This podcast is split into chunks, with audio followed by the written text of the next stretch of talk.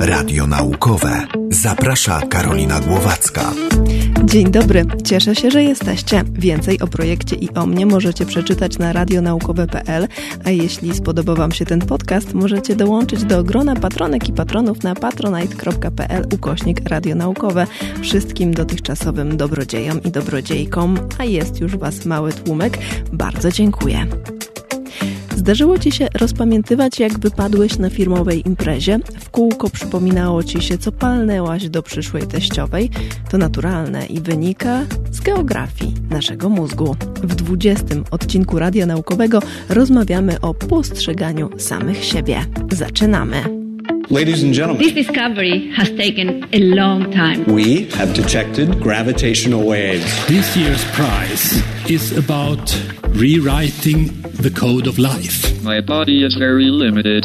My mind is free to explore the universe. We are not making science for science. We are making science for the benefit of humanity. Radio naukowe. Włącz wiedzę. Oglądając zdjęcia z imprezy, bacznie przyglądamy się, jak to nas uchwycił obiektyw. Zwykle bardzo gwałtownie i negatywnie reagujemy na dźwięk naszego nagranego głosu. Dręczy nas nieśmieszny dowcip, który opowiedzieliśmy. Skąd takie skupienie na własnej osobie? I kim w zasadzie jest ja co to ja z dziś ma wspólnego z ja sprzed kilkunastu lat? Taki oto wielowątkowy temat w tym odcinku. Będzie z nami naukowczyni, która bada świadomość własnej osoby w oparciu o techniki obrazowania pracy mózgu. Szuka również odpowiedzi na pytanie, co stanowi o tym wspomnianym ja. Nie zostawi nas również samych z naszym dużym i delikatnym jednocześnie ego. Będzie trochę porad, jak sobie z tymi różnymi natrętnymi myślami poradzić. Radio naukowe. Doktor Ilona Kotlewska, Instytut Psychologii, Uniwersytet Jagielloński. Dzień dobry. Dzień dobry. Dlaczego nie lubimy siebie na zdjęciach? Oj, każdy człowiek ma taki automatyczny mechanizm czy system mechanizmów chronienia własnego ego. I jednym z tych mechanizmów jest utrzymywanie pochlebnej opinii o samym sobie. Każdy z nas lubi myśleć o sobie dobrze, że jesteśmy atrakcyjni, mm -hmm. inteligentni, zaradni, pracowici. Dlatego chcemy widzieć siebie samych w dobrym świetle. No i kiedy zdjęcie, nie zawsze przecież udane, pokazuje nam tą mniej atrakcyjną rzeczywistość, no to bronimy się mm, swoje ego przed rozczarowaniem i wolimy na to zdjęcie nie patrzeć albo je zignorować, bo przecież myślimy o sobie, że jesteśmy bardziej atrakcyjni niż na tym konkretnym zdjęciu. Zresztą łatwiej nam zaakceptować siebie przed lustrem, kiedy możemy się do tego lustra uśmiechnąć albo poprawić fryzurę, a zdjęcie to już zdjęcie, prawda? Ono pokazuje stały, y, stabilny obraz i już się nie da go zmienić, y, dlatego nie da się też z nim dyskutować, tak jak y, można się poprawić przed lustrem. Mi się wydaje, że stąd też siła selfie wynika, że mamy pełną kontrolę, jak wyglą będziemy wyglądać na tej fotografii i dlatego to się tak rozprzestrzeniło w gwałtownym tempie. Tak, tak. Myślę, że jest bardzo dużo w tym takiego podejścia właśnie, że mogę kontrolować, jak wyglądam i że wyglądam tak, jak chcę wyglądać na tym konkretnym zdjęciu. To zdjęcie, które sobie zrobię jako selfie, nie będzie w sprzeczności z obrazem samej siebie, czy samego siebie, jaki noszę w moim wyobrażeniu o sobie. A czy nie jest tak, że nasz mózg jest po prostu przyzwyczajony do obrazu nas e, z lustra, czyli tego obrazu odbitego, a oto nagle w, na zdjęciach widzimy się jakby w drugą stronę. Ja się przyglądałam mm, kiedyś w ramach małego eksperymentu moim znajomym e, w dużym lustrze i przyglądałam się, jak oni siebie widzą. No to dla mnie oni byli zupełnie innymi osobami niż ja ich znam właśnie z takiego bezpośredniego mm, spojrzenia. Właśnie tak jakbym patrzyła na ich dziwne zdjęcia, więc tak sobie pomyślałam, że może stąd się to, e, to bierze. Tak, to jest bardzo dobra hipoteza. Oczywiście, że w lustrze wyglądamy inaczej, więc sami siebie widzimy zupełnie inaczej. Nawet y, próbowano y, badać eksperymentalnie y, widzenie siebie w lustrze, w sensie swojego lustrzanego odbicia, oraz patrzenie na siebie y, czy na twarz swojego bliźniaka e, w jaki sposób to będzie wpływało na, na to, jak postrzegamy y, samych siebie. No i okazało się, że nie ma takich wielkich różnic. No, może to dlatego, że, że skoro ktoś ma bliźniaka, no to zdążył już się na tego bliźniaka opatrzeć przecież przez całe życie. Ale rzeczywiście nie było aż takich różnic pomiędzy y, własną twarzą i tym zdjęciem odwróconym, takim jako lustrzane odbicie, a twarzą tej osoby, która przecież była do osoby badanej najbardziej podobna, czyli brata bliźniaka lub też siostry bliźniaczki. Ale rzeczywiście musi coś w tym być, że patrzymy na siebie jakoś inaczej zdjęcie nie oddaje tego samego, co pokazuje lustro. Jednak nasza kora wzrokowa jest bardzo sprytna. Jest na tyle sprytna, że potrafi sobie obrócić e, wszystko, co widzimy. Jak pewnie słuchacze świetnie pamiętają ze szkoły, z góry na dół, bo przecież e, obraz, który się odbija e, na dnie naszej siatkówki z tyłu naszej gałki ocznej jest odwrócony. Więc skoro nasza kola wzrokowa potrafi sobie poradzić z odwróceniem obrazu to tak samo potrafi sobie poradzić z prawą i lewą stroną naszego własnego zdjęcia czy naszego oblicza, które widzimy w lustrze. A dlaczego nie lubimy zwykle nagrań swojego głosu. Mówię zwykle, no bo niektórzy są już do tych nagrań mocno przyzwyczajeni. No, ja jestem już bardzo mocno przyzwyczajona do tego, jak brzmię przez mikrofon, ale większość osób, które słyszą swoje nagrania, zwykle są zszokowani, zaskoczeni i zwykle nieprzyjemnie. To prawda. Tutaj już nie jest to kwestia psychologii tego, czy lubimy, czy nie lubimy, tylko po prostu, tak jak powiedziałaś, zdziwienia y, ze względu na anatomię. Po prostu słyszymy zwykle swój głos od środka. Odbieramy po prostu wibracje naszych y, strun głosowych. A kiedy ktoś mówi do nas, to dociera do nas z zewnątrz wibracja powietrza. To tak jakby słuchać e, czegoś z głośników, a potem nagle ten głośnik mamy w środku, w swojej własnej głowie. Więc to jest zupełnie inny dźwięk. Stąd to zdziwienie, że ja naprawdę tak brzmię. Dlaczego? Też dlatego, że tak jak powiedziałyśmy wcześniej, no lustra są bardzo popularne. Widzimy siebie w lustrze co najmniej kilka razy dziennie natomiast y, nie słyszymy swojego głosu aż tak często. Właściwie to prawie nigdy go nie słyszymy z zewnątrz, prawda? Zawsze słyszymy siebie od środka i tak jak powiedziałaś, radiowcy no, są dużo bardziej przyzwyczajeni, więc już ciebie twój własny głos nie zdziwi. Ciebie twój głos jeszcze dziwi, czy mając doświadczenia akademickie, wykładowczyni, prowadzenia zajęć, y, no było, nie było występów publicznych, to już jest rzecz wystarczająca do tego, żeby się przyzwyczaić, czy jednak nie? No ja przyznaję, że wolę siebie nie odsłuchiwać. Ale tak, wielokrotnie już siebie słyszałam, to prawda. I raczej y, skupiam się na treści tego, co mówię, niż na dźwięku własnego głosu.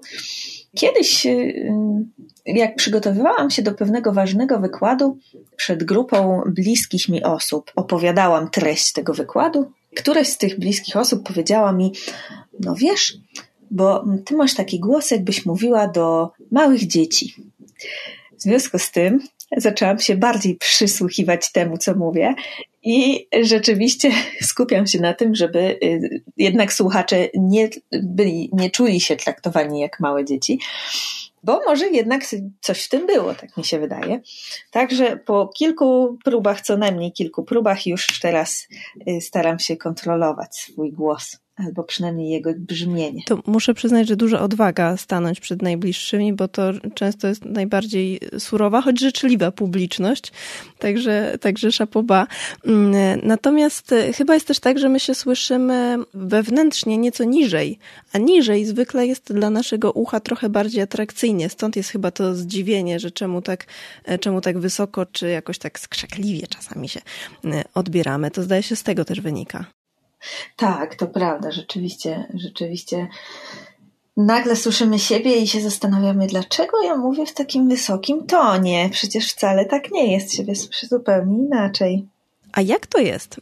Czy my jesteśmy skrajnymi egotykami? To znaczy, rozpamiętujemy to, w jaki sposób wypadliśmy, czy to właśnie na prezentacji, czy na przykład w podcaście, e, czy na imprezie, bo bywały takie czasy, że były imprezy, albo przed przyszłymi teściami, albo w jakichś zupełnie codziennych sytuacjach, że jednak palnęliśmy jakąś głupotę i później niektórzy przynajmniej rozważają i rozpamiętują te drobnostki do granic możliwości. Czy to jest y, typowe zachowanie, że tak się skupiamy na, na sobie i z czego to może wynikać? Niestety tak. Niestety to rozpamiętywanie to jest bardzo typowe zachowanie. I egotyzm jako taki, y, taka potrzeba utrzymywania pozytywnej opinii o własnej osobie, czy takiej korzystnej opinii o własnej osobie, tak jak powiedziałam, rzeczywiście to jest jeden z mechanizmów chronienia swojej własnej osoby i opinii o sobie. Także tak, zawsze będziemy, się, będziemy dążyć do tego, żeby myśleć o sobie dobrze. I w tym sensie, owszem, jesteśmy egotykami, oczywiście nie skrajnymi, e, ale tak, każdy z nas ma takie dążenie do patrzenia na siebie w sposób pozytywny. Jeśli chodzi o te uporczywe myśli, nawet jeżeli one są aż za bardzo uporczywe, to możemy je nazywać ruminacjami. To takie rozpamiętywanie, tak jak powiedziałaś o tym, jak postąpiliśmy na y, imprezie, czy, na, czy w trakcie jakiegoś wystąpienia publicznego, czy jak wypadliśmy, tak jak powiedziałaś, przed teściami.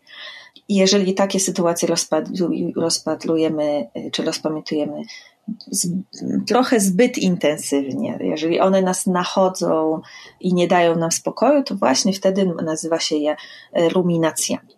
Natomiast taką skłonność do rozpamiętywania i to najczęściej niestety naszych porażek e, ma każdy człowiek, a wynika to ze skłonności naszego mózgu do przechodzenia w taki stan, jak ja to nazywam, stand-by, to znaczy taki stan oczekiwania. Kiedy nie zajmujemy się niczym konkretnym, nie mamy żadnego konkretnego intelektualnego zadania, yy, na przykład wiem, stoimy w kolejce do supermarketu, yy, czy w supermarkecie, tak? albo sobie jedziemy autobusem i akurat się nie zajmujemy niczym konkretnym, to nasz mózg tak y, no, ma puszczone wodze i sobie y, różne rzeczy robi, tak sobie rozmyśla. Wtedy aktywuje się taka struktura, którą nazywamy Default Mode Network. Tłumaczymy ją na y, strukturę sieć stanu, nie strukturę, tylko sieć stanu spoczynkowego. Ten stan spoczynkowy to właśnie, tak jak powiedziałam, ten taki standby mode, ja go tak nazywam, po angielsku default mode, ale chodzi generalnie o to samo. Czyli nasz mózg, który nie musi nic konkretnie robić, to i tak coś robi. I kiedy pozostajemy w tym stanie spoczynkowym, może powiem raczej, które to struktury do, do tej sieci stanu spoczynkowego y, należą, bo właśnie te struktury są to przyśrodkowe struktury w płacie czołowym oraz przednia część zakrętu obręczy. I to są te same struktury, które odpowiadają bardzo często za tworzenie właśnie naszej opinii o samym sobie, zamyślenie o własnej osobie. Więc jeżeli one wchodzą do tej, do tej sieci stanu spoczynkowego, no to samo przez się w trakcie, kiedy nie myślimy o niczym innym, zaczynamy analizować swoje własne zachowanie, właśnie przez to, że aktywują się przyśrodkowe struktury płatu czołowego lub też właśnie mm, przednia część zakrętu obręczy. Czyli jeśli nas dręczą takie rozpamiętywania, to musimy się czymś zająć po prostu. E, tak, e, i zaraz chętnie e, powiem, co nam może e, pomóc, ale jeszcze chciałam wrócić na chwilę do tego stanu spoczynkowego, dlatego że rzeczywiście nachodzą nas takie myśli i jak powiedziałam na samym początku, zwykle są to myśli negatywne o jakichś naszych porażkach. I faktycznie niestety najczęściej wracają do nas właśnie takie momenty, z których nie jesteśmy zadowoleni i na czym polega to kręcenie się wokół jednego tematu, zwykle na próbie wymyślenia, jak może powinienem się zachować. Czy co ja zrobiłem, ojejku, w ogóle jak ja wypadłem, może powinienem powiedzieć coś innego, tak? Może powinienem zachować się inaczej. Tak, najlepsze cięte riposty przychodzą jakieś dwie godziny po wydarzeniu, a najlepiej następnego dnia. No właśnie, niestety. No czasem u mnie, w moim przypadku, to nawet i dwa tygodnie. Ale dlaczego rozpamiętujemy te porażki właśnie? Czemu nie? Bo mówiłaś wcześniej o tym, że nasz mózg ma w sobie wbudowane coś takiego, że um, ochronę e, dobrego mniemania e, o nas samych, no to to stoi trochę w sprzeczności z tym mechanizmem. No tak, oczywiście, bo ta ochrona musi być zawsze świadoma, tak? Te mechanizmy chronienia naszego ego to są y, świadome myśli, które my świadomie zmieniamy tak? Czyli e, chcemy wyprzeć te negatywne i myśleć o sobie lepiej. No ale skoro jest, nachodzi nas sytuacja, która godzi w nasze ego, E, czyli która burzy nasz obraz samych siebie, no to trzeba ją przepracować. Dlatego ona wraca ciągle, bo stoi w jakiejś sprzeczności z naszym obrazem samego siebie i nie daje nam spokoju. I musimy ją jakoś opracować, ułożyć, żeby z powrotem wrócić do jako takiej równowagi i przekonania o tym, że jesteśmy całkiem w porządku, tak? To rozumieć? Dokładnie tak. Tylko też jednej rzeczy nie rozumiem, no bo jeśli właśnie mamy wbudowany w sobie ten mechanizm poczucia, że ochrony własnego ja i jego wartości, to skąd biorą się kompleksy? Dlaczego tak łatwo jest nam wpaść w kompleksy? Dlaczego tak łatwo się porównujemy z innymi, że ten, nie wiem, szybciej zrobił karierę, ten jest przystojniejszy, ta ma lepsze ciuchy, albo ta jest lepszą inżynierką ode mnie. Ja mam wrażenie, że bierzemy spektrum różnych osób, z każdej wybieramy to, co jest w niej najlepsze i tylko pod tym względem się do tej osoby porównujemy. Taki mechanizm mam wrażenie wręcz przeciwnie, takiego właśnie pomniejszania siebie. E, ale może to jest jakaś moja skrzywiona perspektywa. Musimy pamiętać, że ten konstrukt ja, który tworzymy sobie y, w głowie, ta y, narracja o własnej osobie, którą cały czas sobie y, samym opowiadamy, ponieważ ona jest najczęściej aktywowanym, czy konstrukt ja jest najczęściej aktywowanym konstruktem psychologicznym, który przychodzi nam do głowy, tak to, tak to powiedzmy, w bardziej zrozumiały sposób, to też najczęściej się do własnego ja odnosimy.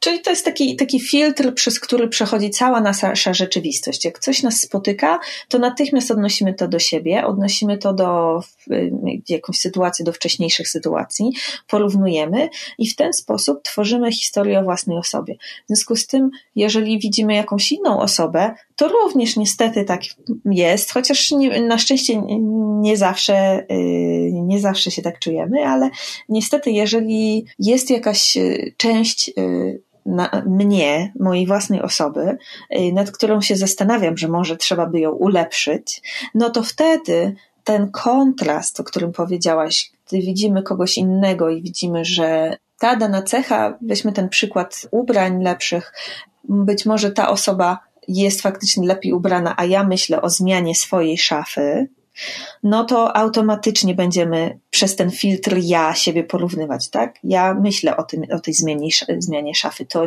nie, nie dzieje się bez przyczyny, tak? Pomyślałam sobie jednak o tych ubraniach, a nie wiem, nie, na przykład nie o niebieskich oczach tej osoby, no bo jestem zadowolona ze swoich oczu, więc nawet nie przyszło mi to do głowy. Zwróciłaś na to uwagę, że jednak to, co nas wprowadza, tak jak powiedziałaś, w te kompleksy, czy to porównywanie, to będzie tylko i wyłącznie na poziomie czegoś, co rzeczywiście zauważam u siebie w jakiś sposób, czy jako negatywną rzecz, czy jako rzecz, nad którą się już po prostu zastanawiałam, że chciałabym ją zmienić. Tak, nigdy się nie porównujemy, tak mi się wydaje, nigdy, czy też rzadko kiedy porównujemy się całościowo, tylko właśnie wyłuskujemy te e, konkretne cechy. To jak sobie z tym radzić i jak sobie radzić jeszcze z tymi intensywnymi myślami, o których mówiłyśmy wcześniej, że oto źle gdzieś wypadłyśmy, wypadliśmy, czyli mamy się czymś zająć, to nam może pomóc, e, a jak możemy sobie poradzić z tym właśnie, że od osoby A wyciągamy jego czy jej najlepszą cechę, od osoby B jego czy jej najlepszą cechę i tak w kółko i tylko siedzimy i myślimy sobie, o nie, my jesteśmy tacy okropni. Karolina, bardzo Ci dziękuję, że zadajesz mi to pytanie, y, bo y, to jest fascynujący dla mnie temat, dlatego że został zbadany przez naukowców. Właściwie to już jakiś czas temu, w 2007 roku był to, y, była to dość głośna publikacja kanadyjskich naukowców w grupie Adama Andersona. Przeprowadzili takie oto badanie.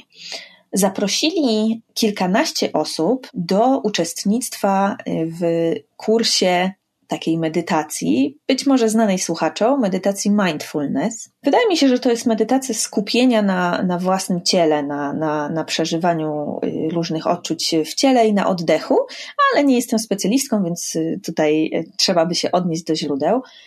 Natomiast kilkanaście osób wzięło udział w dwumiesięcznym kursie tejże medytacji i w grupie kontrolnej kilkanaście osób tylko miało głęboko oddychać przez kilka dni. I co się stało przed i po e, tym kursie? Okazało się, że przed kursem badani wypełniali taki kwestionariusz mm, jakości swojego życia, poczucia dobrostanu, e, w którym pytania były oparte właśnie o to, jak często siebie oceniają negatywnie, czy siebie oceniają negatywnie, jak często e, myślą w negatywny sposób, porównują się z innymi, jak często analizują swoje porażki przed kursem ta grupa, która przeszła kurs i miała przejść kurs i grupa kontrolna w ogóle się y, między sobą nie różniły. Natomiast po kursie, dwumiesięcznym kursie y, medytacji okazało się, że grupa, która przeszła ten kurs, dużo lepiej radzi sobie z takim właśnie wewnętrznym stresem, czyli z, z takim stresem, który generowali, yy, które osoby badane generowały y, same sobie. Czyli gdy nachodziły ich takie myśli krytykujące wobec siebie, albo myśli, w których analizowały własne swoje porażki, po prostu te osoby odwoływały się do medytacji, bardzo głęboko oddychały, skupiały się na tu i teraz, na przeżyciach w swoim ciele, na, na otaczającej ich rzeczywistości i udawało im się te myśli zupełnie od siebie odpędzić. Ogólnie rzecz biorąc, wynik badania był taki, że osoby, które przeszły dwumiesięczny kurs medytacji, raportowały dużo lepsze samopoczucie, dużo lepsze poczucie zadowolenia ze swojego życia. Y, także jak najbardziej wystarczy nawet taka prosta rzecz, wystarczy się zająć, gdy nachodzą nas takie negatywne myśli, y, zająć się tu i teraz. Y, być może nie potrzeba do tego dwumiesięcznego szkolenia, a może trzeba, mm, to nie wiem, myślę, że każdy słuchacz jest w stanie sam przećwiczyć ale jest nadzieja dla nas. Jeżeli tylko nachodzą nas negatywne myśli, to musimy się w jakiś sposób od nich oderwać, a najlepiej, jak dowiodły badania kanadyjskich naukowców, skupić się na oddechu, na własnym ciele i na y, sytuacji tu i teraz, y, nie pozwalając naszym myślom się szwędać. Bo, uwaga, uwaga, jest takie określenie jak szwędające się myśli, y, z angielska wandering thoughts, i to są właśnie te myśli, które się tak e, szwędają po negatywnych zakamarkach e, naszego umysłu. To jest bardzo ciekawe to, co mówisz, bo z jednej strony oczywiście niby wiemy, że nasza psychologia siedzi w mózgu, a z drugiej czasami mam wrażenie, że e, jakoś tak usiłując walczyć o większą dozę metafizyki, trochę się wobec tej wiedzy opieramy. Natomiast to, co mówisz o tym, że właśnie te nasze myśli sobie w takiej sytuacji uwolnienia luzu umysłowego aktywowane są w mózgu konkretne tereny, w których to konkretnych terenach siedzą właśnie te negatywne myśli i że to z tego wynika, że to nie jest jakiś przypadek, przypadłość, tylko taka fizyczność, biologiczność i że możemy tym zarządzić właśnie nakierowując e, nasz mózg na skupienie się na innych terenach, tam gdzie tych negatywnych bodźców, negatywnych zapisów w pamięci jest mniej, no mnie muszę przyznać e, fascynuje i faktycznie daje jakąś taką nadzieję, bo też musimy podkreślić, że wszystko co mówisz opiera się właśnie na e, badaniach mózgu, prawda? Dokładnie tak, Karolina. Jeszcze pomyśl sobie, e, czy ktoś ci kiedyś poradził, żebyś w chwilach, kiedy bardzo się denerwujesz albo kiedy bardzo się czegoś boisz, żebyś zaczęła odliczać albo przypomnieć sobie tabliczkę mnożenia. Mhm, jasne. I jak najbardziej ten mechanizm działa, musi działać. Dlaczego? Dlatego, że kiedy jesteśmy skupieni na własnym stresie i strachu, aktywuje się ciało migdałowate.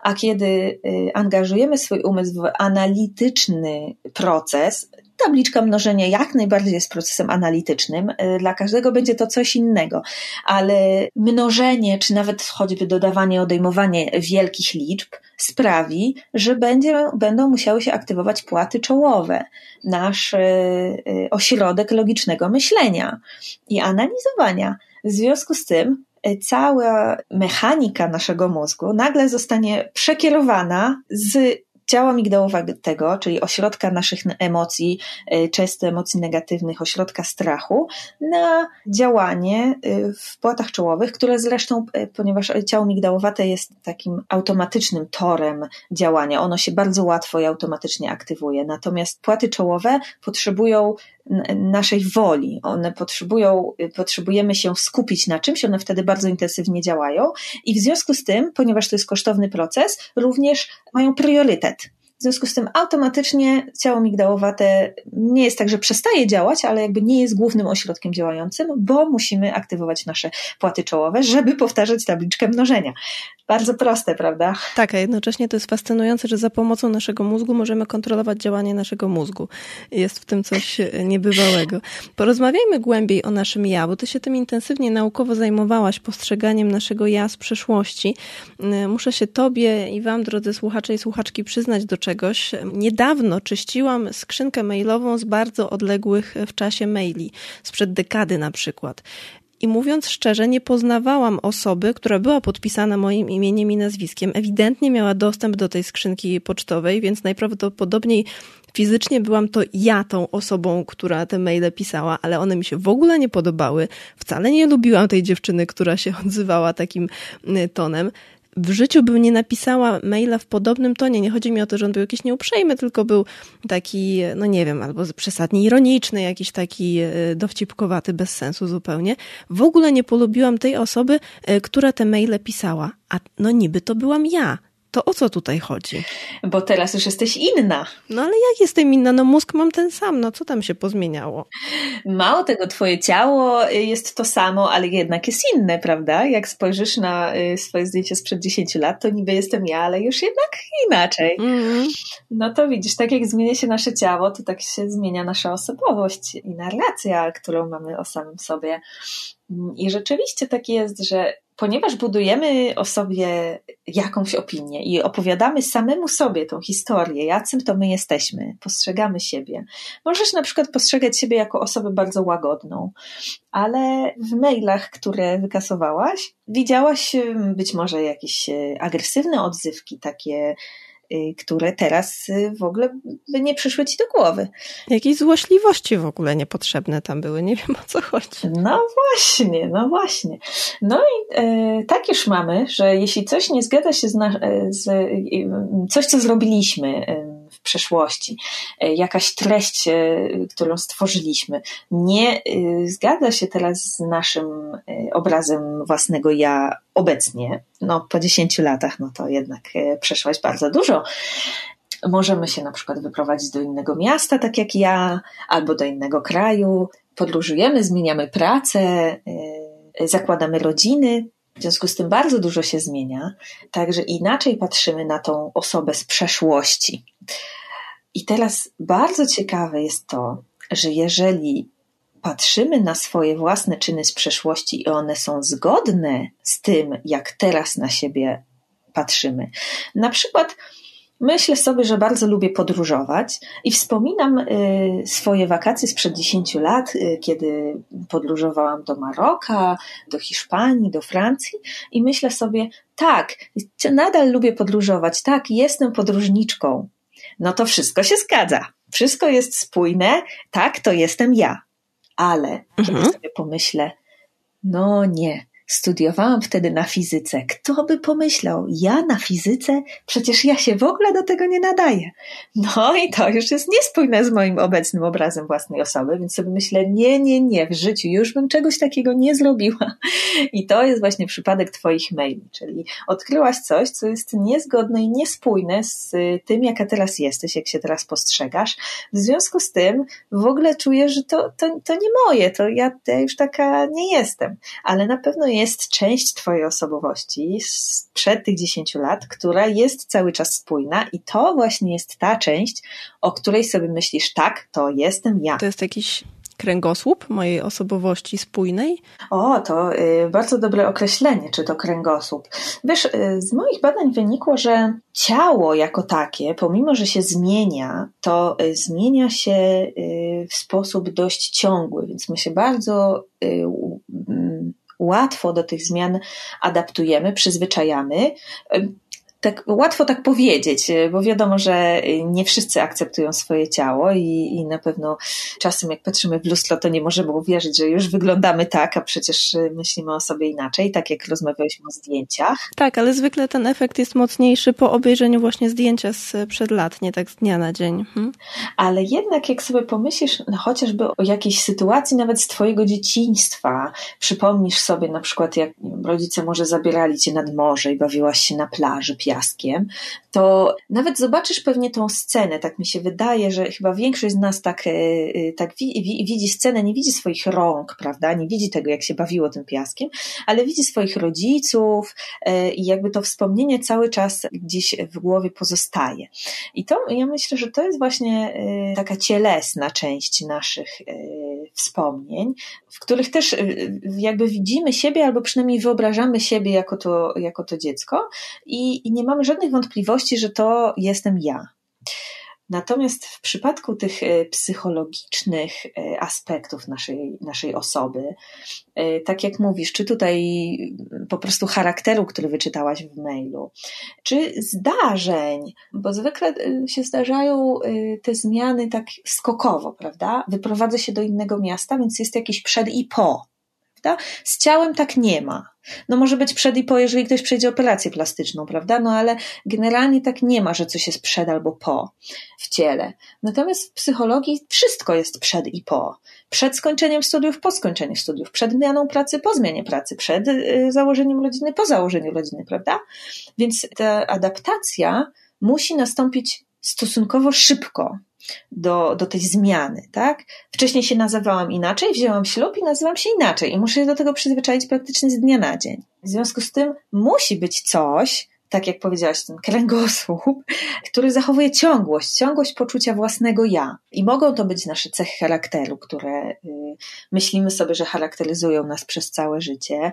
Y, może to być właśnie y, nasz wygląd, który tak się zmienia stopniowo i mimo, że nie lubimy siebie na zdjęciach, to jednak nie zaprzeczamy, że no jednak to jestem ja. Czyli to ciąg, ciągłość poczucia własnego ja bazuje na pewnych aspektach, takich właśnie jak pewne cechy charakteru, czy może zdarzenia, które rozpamiętujemy, które budują naszą osobowość, czy w ogóle naszą osobę. Bez tego bylibyśmy w ogóle zupełnie zagubieni, bo bez tego, tak jak byś spojrzała na swoje maile, tak jak powiedziałeś, że nie poznajesz samej siebie, no ale poznajesz y, inne aspekty siebie z tego czasu. Może te maile nie odpowiadają bardzo te, temu charakterowi, który masz teraz, ale pamiętasz, że jednak to ty jesteś tam podpisana, że faktycznie pracowałaś w tamtym miejscu, więc ta ciągłość jest zachowana. Wypierasz tak jakby tą część, która nie jest zgodna z twoją y, osobą w tej chwili. Tak, wypierasz te złośliwości y, z tych maili, nie wiesz w ogóle skąd one się tam wzięły, bo przecież teraz już jesteś inną osobą.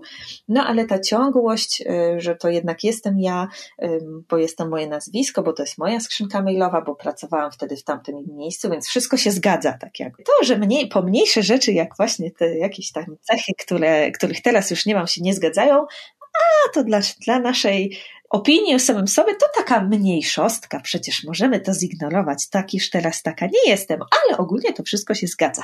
A czy w naszym mózgu jest jakiś ośrodek, w którym mieszka nasze ja? I czy to, jeśli tak, to czy cały ja z całego naszego życia się tam mieści? Czy może taki ja z przeszłości, sprzed 10 lat, czy z dzieciństwa mieszka w mózgu trochę w innym miejscu? E, już się nie mieści.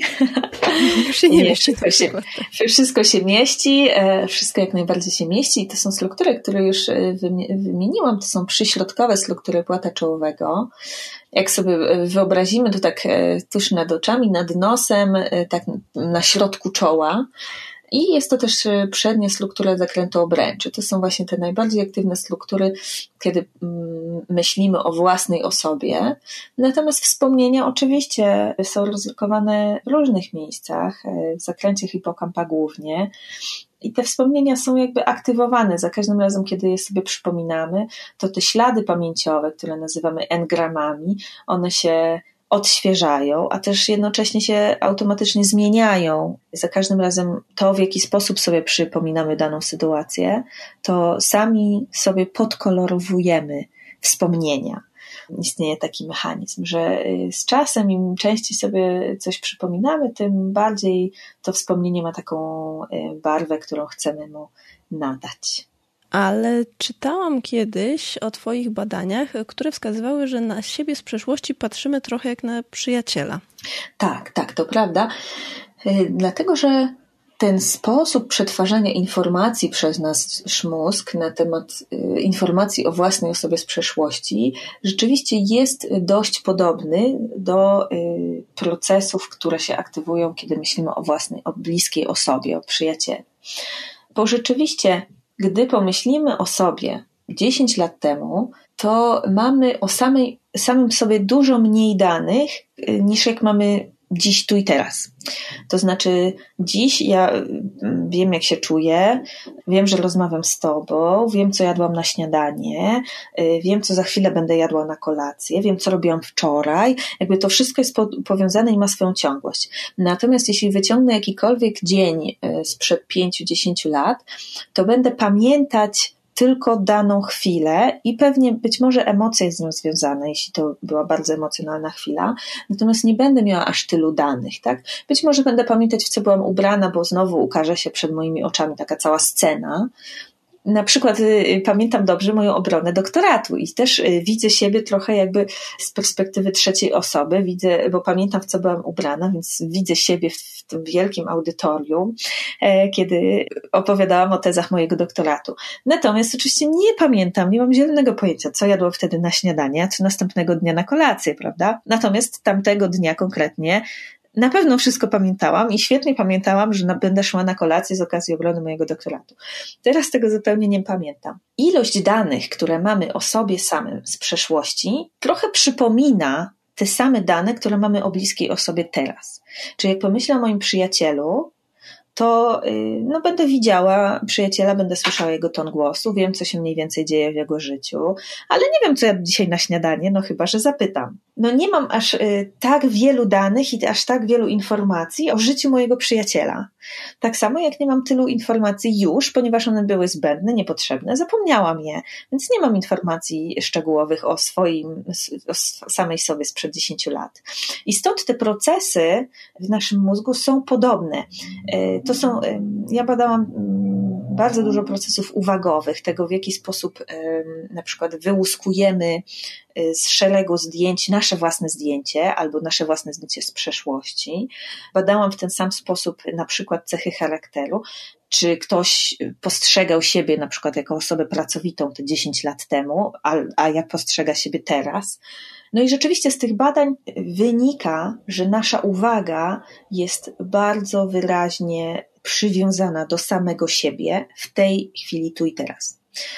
I tak jak, wracając trochę do tematu mm, tego konstruktu ja, które jest takim filtrem naszej rzeczywistości, czyli e, konstruktem, do którego odnosimy się po prostu automatycznie. Wszystkie informacje, które do nas docierają, są przefiltrowane. A jak e, e, ja przeżyłam daną rzecz, albo czy się z, z czymś już wcześniej spotkałam, a co ja myślę o tym, tak? Czyli to ja jakby działa, jest takim procesem, który działa online non-stop.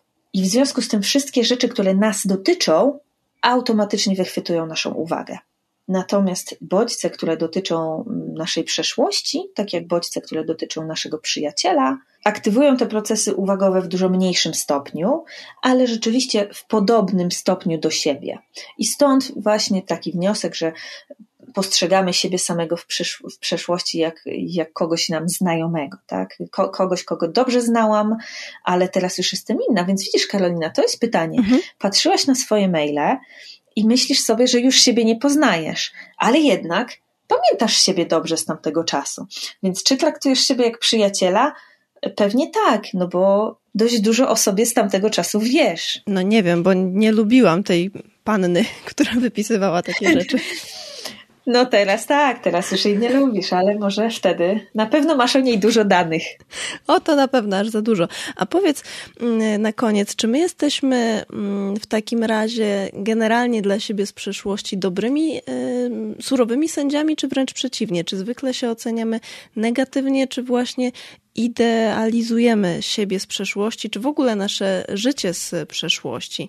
Mamy tutaj jakieś konkretne dane? Niestety mamy i niestety są to, są to dane y, dla nas y, niezbyt dobrze wróżące.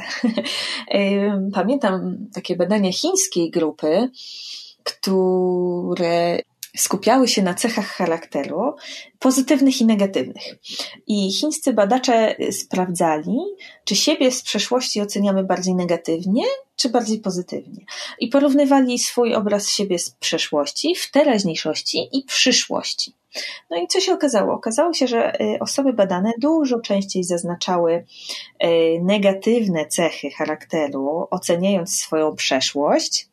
Oceniając teraźniejszość, te przymiotniki były troszkę bardziej neutralne, natomiast jeśli myślimy o swojej przyszłości, właśnie w badaniu tej chińskiej grupy, było tak, że o mm, wobec przyszłości y, osoby badane były nastawione najbardziej pozytywnie. Co to nie my? Tym razem się uda. Tak, tak, dokładnie. Co to nie my? Y, teraz to może jeszcze nie jestem taka pracowita, ale przecież wezmę się za siebie, więc za pięć lat to już na pewno zrobię tą habilitację. Tak właśnie. Czyli wychodzi na to, że w naszym mózgu są e, takie mechanizmy, które z jednej strony nas w te kompleksy wpędzają, a z drugiej strony są mechanizmy, które mają nas e, utrzymać na powierzchni i e, poprawiać nasze poczucie wartości, żebyśmy jakoś funkcjonowali, i to się jakoś tak ze sobą na przestrzeni lat po prostu mocuje. Tak, ale pamiętajmy też, że ten e, mechanizm utrzymywania dobrej opinii o samym sobie też Czasami mam takie wrażenie, że mocuje się w naszym umyśle y, w następujący sposób. No tak, ta dziewczyna rzeczywiście ma lepsze ciuchy, ale ma gorsze włosy niż ja. No więc zawsze sobie coś tam jednak e, znajdziemy. Drodzy słuchacze, drogie słuchaczki, nie przejmujcie się, jeśli spędzacie godziny nad zastanawianiem się nad tym, dlaczego wypadliście tak czy inaczej na jakimś spotkaniu wirtualnym czy rzeczywistym, luz to jest naturalne, to siedzi w naszym mózgu, po prostu tak jesteśmy skonstruowani, o czym nam teraz e, opowiedziała dla Radia Naukowego dr Ilona Kotlewska z Instytutu Psychologii Uniwersytetu Jagiellońskiego w Krakowie. Bardzo serdecznie dziękuję. Też dziękuję serdecznie i dziękuję wszystkim słuchaczom. Radio Naukowe. Przygotowanie każdego odcinka to wiele godzin pracy. Jeśli spodobał Wam się ten podcast i chcielibyście, aby się rozwijał, żeby odcinków było jeszcze więcej, żeby były jeszcze ciekawsze, możecie mnie wesprzeć w serwisie Patronite. patronite.pl ukośnik radionaukowe. Od progu 10 zł zapraszam do grupy na Facebooku, gdzie prywatnie i swobodnie rozmawiamy o odcinkach i planach na kolejne programy. Polecam i z góry dziękuję. To był podcast Radionaukowe. Więcej znajdziesz na stronie radionaukowe.pl oraz na profilach na Facebooku i Instagramie. Bądźmy w kontakcie. Dobrego dnia!